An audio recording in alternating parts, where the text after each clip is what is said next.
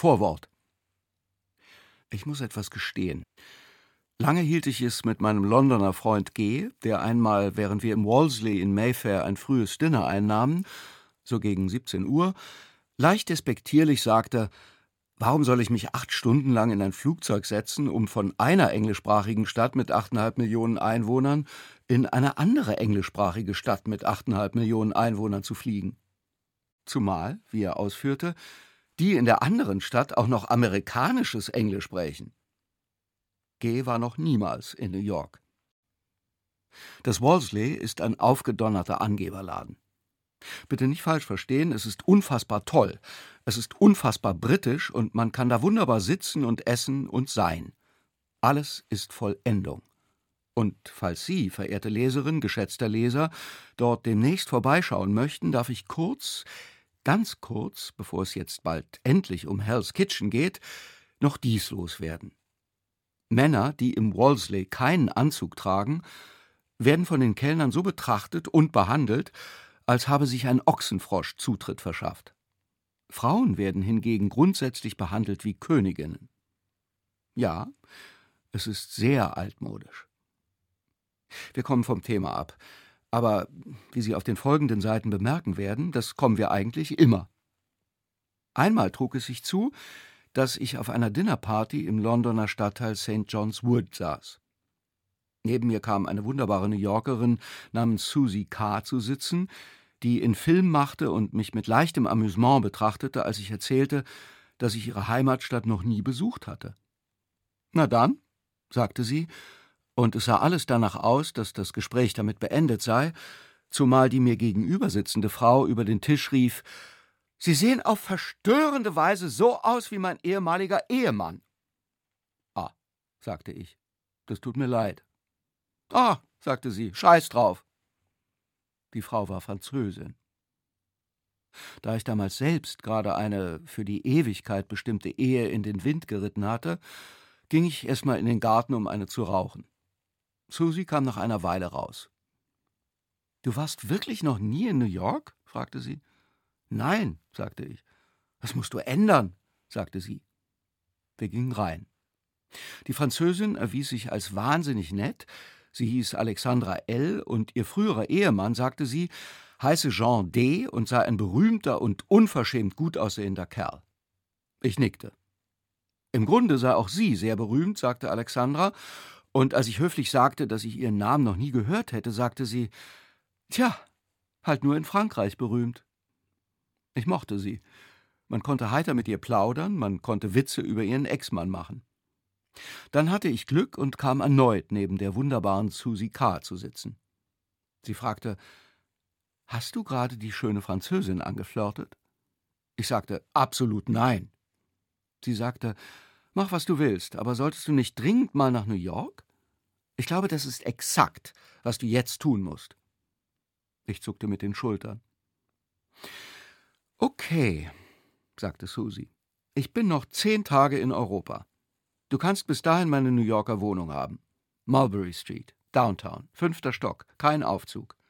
Wenn ich zurückkomme, bist du raus.« Ich schenkte ein wenig Weißwein für uns beide nach.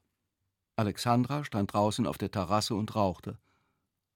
»Ich sehe kein bisschen aus wie ihr Ex-Mann.« »Ach was!« »Nein!« Susie fragte: »Christian?« Ich sagte: »Okay.« Am nächsten Tag buchte ich London nach New York, 8 Stunden Flug, von einer 8,5 Millionen Stadt in eine andere. Mein erster Besuch. Der Rest ist diese Geschichte.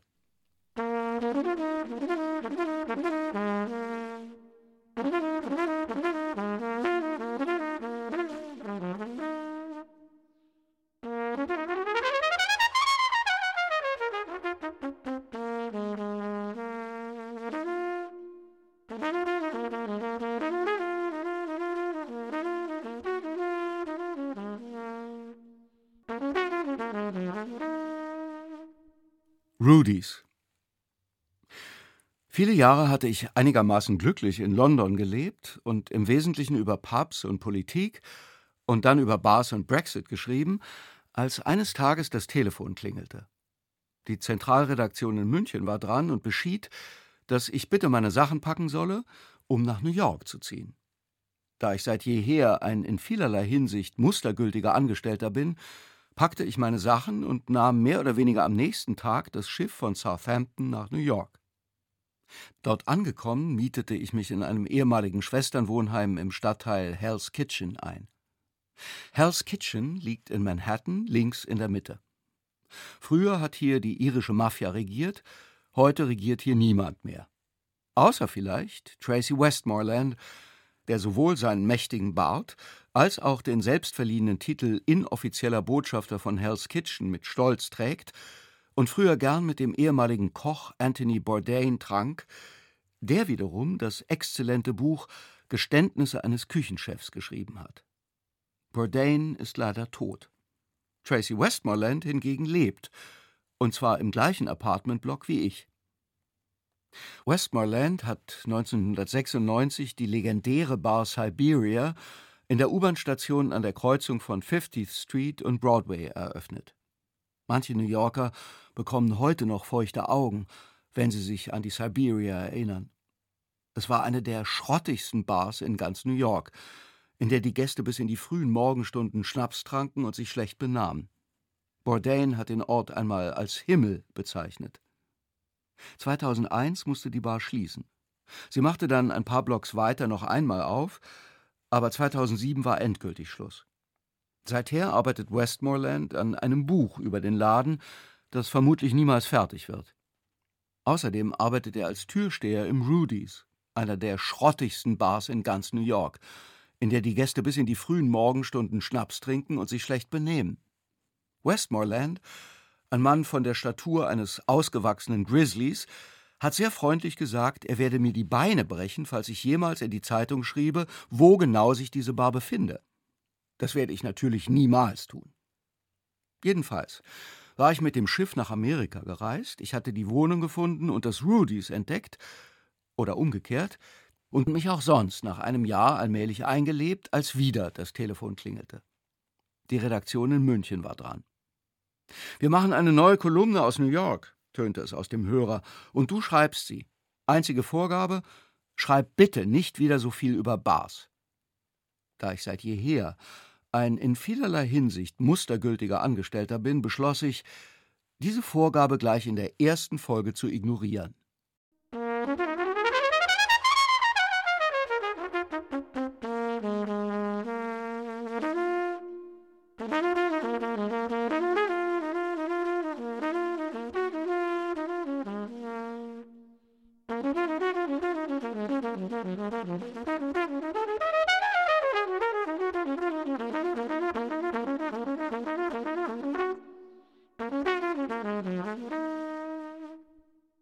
Nach Nantucket.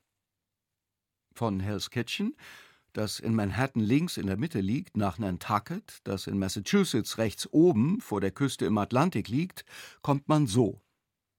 Man steigt an der 50th Street in die U-Bahn-Station hinab und setzt sich in den E-Train. In diesem schaukelt man in einer guten halben Stunde zum Sutphin Boulevard, wo man in den Airtrain umsteigt, der an den Terminal am Flughafen JFK fährt. Das kostet $7,75, also ungefähr so viel wie 2 Bier im Rudy's, einer exzellenten Schrottbar in Hell's Kitchen, von der aus verschiedenen Gründen nicht verraten werden kann, wo sie genau liegt. Am Flughafen sucht man rund 20 Minuten den Terminal ab, bis man den bestens versteckten Schalter von Cape Air gefunden hat, an dem 2 freundliche Damen auf die Heerscharen von Passagieren warten, die Anfang Januar dringend nach Nantucket müssen. Am Vortag der Reise war ich zum Mittagessen mit dem Kollegen O. im Restaurant Augustin in Downtown, das so aussieht, wie ein New Yorker Gastronom sich eine französische Brasserie vorstellt. Also kein bisschen wie eine französische Brasserie. Man isst dort entweder Steakfried oder Moulfried. Beides absolut wunderbar. Ich aber hatte aus einer seltsamen Laune heraus das gegrillte Knochenmark bestellt. Das gegrillte Knochenmark schmeckte sehr knochenmarkig und hatte einen Nachgeschmack, der mich tagelang begleitete. »Machst du eigentlich immer noch dein Abnehmprogramm?« fragte O., der ausnahmsweise einen leichten Salat aß. »Klar«, sagte ich, Allerdings nehme ich trotzdem weiter zu. O blickte auf die schwarz gebrannten, unterarmgroßen Knochen auf meinem Teller und nickte. Am Schalter von Cape Air informierten mich die beiden freundlichen Damen darüber, dass die Reise nach Nantucket in einer 8-sitzigen Cessna vonstatten gehen werde. Da komme es auf jedes Pfund an, weshalb sie bitte meine Tasche wiegen wollten. Sie wogen meine Tasche. Dann fragte eine der Damen beiläufig, wie viel ich wöge. Ich lächelte. »Im Ernst, wie viel wiegen Sie?« fragte sie. »Das verrate ich Ihnen nicht«, sagte ich freundlich. Die Damen schauten auf meine massige Gestalt und nickten. »Leider«, sagte eine von ihnen, »können Sie nicht mitfliegen, wenn wir Ihr Gewicht nicht kennen. Der Pilot muss exakt wissen, wie schwer die Maschine ist.« Ich seufzte und verriet mein Gewicht, fast wahrheitsgemäß. Ich zog nur ein paar Kilo ab. »Wie viel ist das im Pfund?« fragten die Damen. Zu meinem Telefon sagte ich, »Siri, wie viel ist das im Pfund?« Ich bilde mir ein, dass die Damen, als Siri mein Gewicht in Pfund angab, vor Schreck erbleichten. Dass es der Pilotin später trotzdem gelang, die Cessna in den Himmel über New York zu wuchten, lag allein daran, dass ich im Augustin tags zuvor entgegen meiner Gewohnheit auf die Crème Brûlée verzichtet hatte.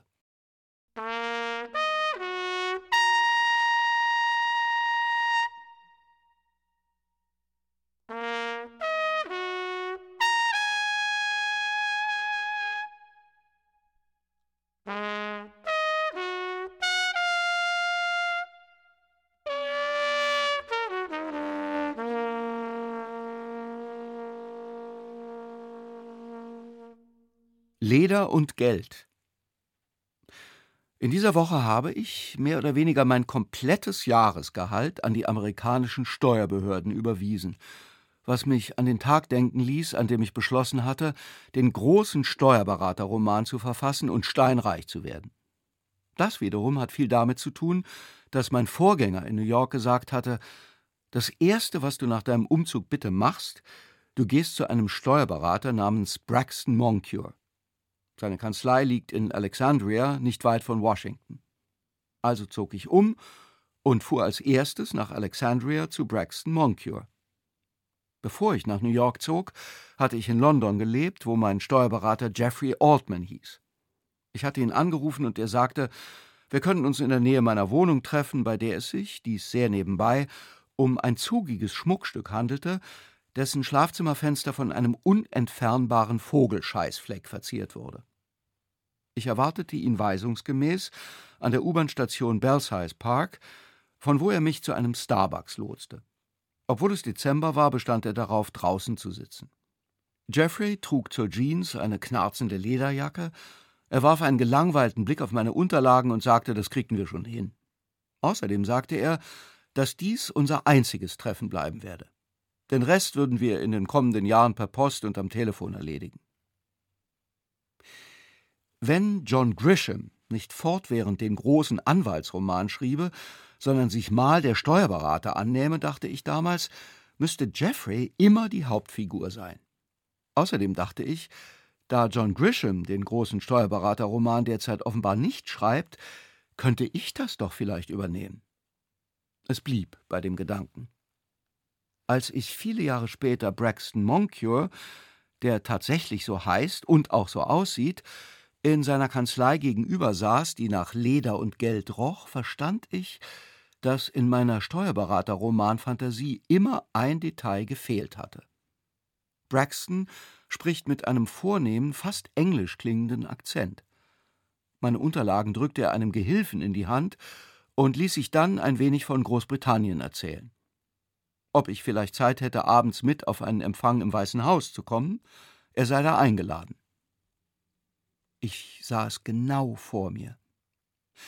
In meinem Steuerberaterroman würden Jeffrey Altman und Braxton Moncure zusammenarbeiten und Jeffrey wäre für Braxton das, was der Privatdetektiv Matula für den jeweiligen Anwalt in der legendären Serie Ein Fall für zwei war. Ich sah riesige Auflagen, ich sah einen Hollywood-Film oder immerhin eine ZDF-Serie, ich sah das große Geld. Zugegeben, mein Konto ist seit dieser Woche leerer denn je Und ich habe noch immer keine einzige Zeile des großen Steuerberaterromans verfasst. Aber ein Anfang ist hiermit gemacht.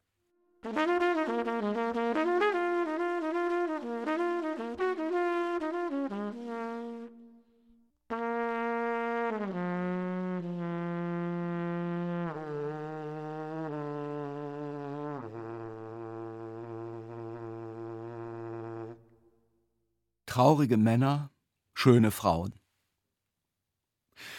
Eine der ewigen Fragen, die im Rudy's von den Stammtrinkern immer wieder diskutiert wird, ist die, ob Demi Moore damals wirklich auf dem Tresen getanzt hat.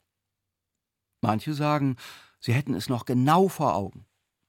Andere sagen, Demi Moore habe ein paar Drinks gekippt und angenehm dummes Zeug geredet, aber nicht auf dem Tresen getanzt. Wieder andere vertreten die Ansicht, Demi Moore habe den Laden nie betreten, und wenn das doch passiert wäre, hätte sie auf dem Absatz kehrt gemacht, weil das Rudy's nicht die Art von Bar sei, in die Hollywood-Stars auf einen Drink gingen.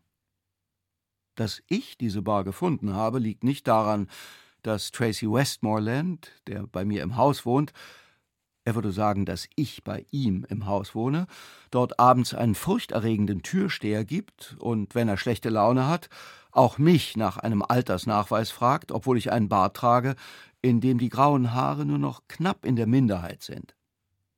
Tracy, sage ich in solchen Fällen, ich wohne bei dir im Haus. Er richtet sich dann auf wie ein Bär, der Gefahr für die Familie wittert, und brummt: Altersnachweis. Ich hatte das Rudy's gefunden, weil ich nach meiner Ankunft in New York bei meinem Freund V. durchgeklingelt hatte, der hier seit 24 Jahren als Fremdenführer arbeitet. Wie es mit einer Willkommenstour nur für mich stünde. Vergiss es, knurrte er, aber ich zeig dir was. V. wohnt in Staten Island. Das Staten spricht man übrigens nicht Staten aus, sondern Staten mit scharfem S. Das kommt aus der Zeit, als die Niederländer die Insel im 17. Jahrhundert besiedelten, sagt V. Er weiß alles über diese Stadt. Und ich sage wirklich nicht, dass das ein Problem wäre, aber er weiß, dass er alles über diese Stadt weiß. V. gab mir eine Adresse. Da treffen wir uns, beschied er. 19 Uhr. Muss nicht pünktlich sein. Als ich das Rudy's um 18:55 Uhr betrat, erfuhr ich, dass man zu jedem Getränk, wenn man denn will, einen Hotdog umsonst dazu bekommt, weshalb der Tresen natürlich von traurigen Männern und schönen Frauen bevölkert war. Im letzten Juni war die Schauspielerin Cynthia Nixon im Rudy's. Sie hat einst in der Serie Sex and the City mitgespielt und machte jetzt Wahlkampf, weil sie Gouverneurin von New York werden wollte. Das wurde nichts, aber bei jenem Besuch plauderte sie kurz mit Tracy, der sie ohne Altersnachweis reingelassen hatte. Sie schaute auf die traurigen Männer und die schönen Frauen am Tresen, sie sprach ein paar Sätze, dann ging sie wieder. Seither ist eine der ewigen Fragen, die im Rudy's von den Stammtrinkern diskutiert wird, ob Cynthia Nixon damals wirklich auf dem Tresen getanzt hat.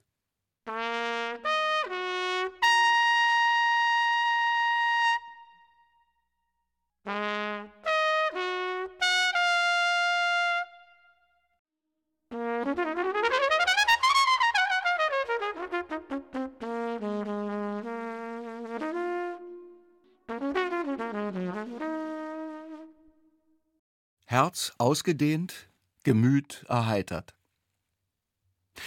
Immer wenn ich ausnahmsweise ein wenig melancholisch gestimmt bin oder, wie Herman Melville sagen würde, ein nieselnder November in die Seele einzieht, verlasse ich Hell's Kitchen, wo ich in einem ehemaligen Schwesternwohnheim im 17. Stock eine bescheidene Bleibe gefunden habe, und fahre runter an die Südspitze Manhattans.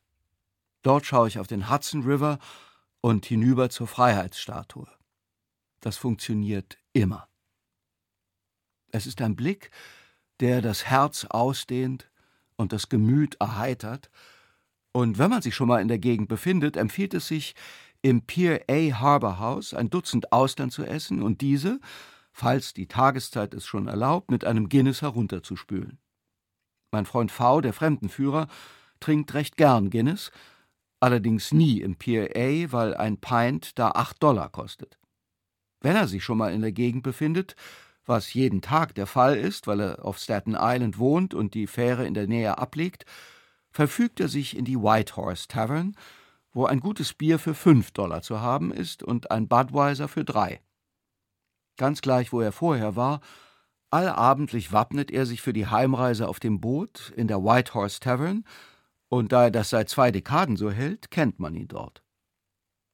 Einer uralten Weisheit zufolge reißt Guinness nicht gut, was bedeuten soll, dass es in Irland besser schmeckt als irgendwo sonst.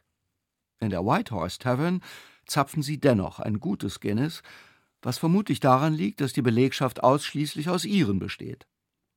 In jüngeren Jahren habe ich in Irland, genauer gesagt in Belfast in Nordirland, als einziger Ausländer in einer sehr guten Fußballmannschaft gespielt, die fortwährend gegen andere sehr gute Fußballmannschaften spielte.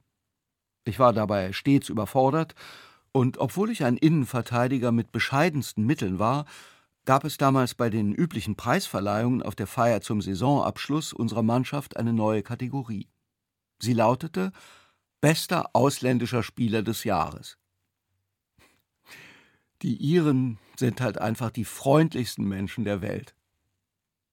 Wenn in der White Horse Tavern Stammgast Danny nicht da ist, der es sich zur Lebensaufgabe gemacht hat, sämtlichen Anwesenden wieder und dann nochmal zu erklären, dass der Bassist John Paul Jones das wahre Genie bei Led Zeppelin war, erzählen sie am Tresen gern die Geschichte von John, einem Anwalt, den sie hier Jewish John nennen. Eines Winterabends, an dem die Temperaturen draußen mal wieder in lebensfeindliche Bereiche gesunken waren, stürmte er in die Bar und rief, »Oh, Mann, ist das kalt, ich brauche was Starkes. Gebt mir ein Bud Light.« Sie gaben ihm, da die Tageszeit es schon erlaubte, ein Guinness.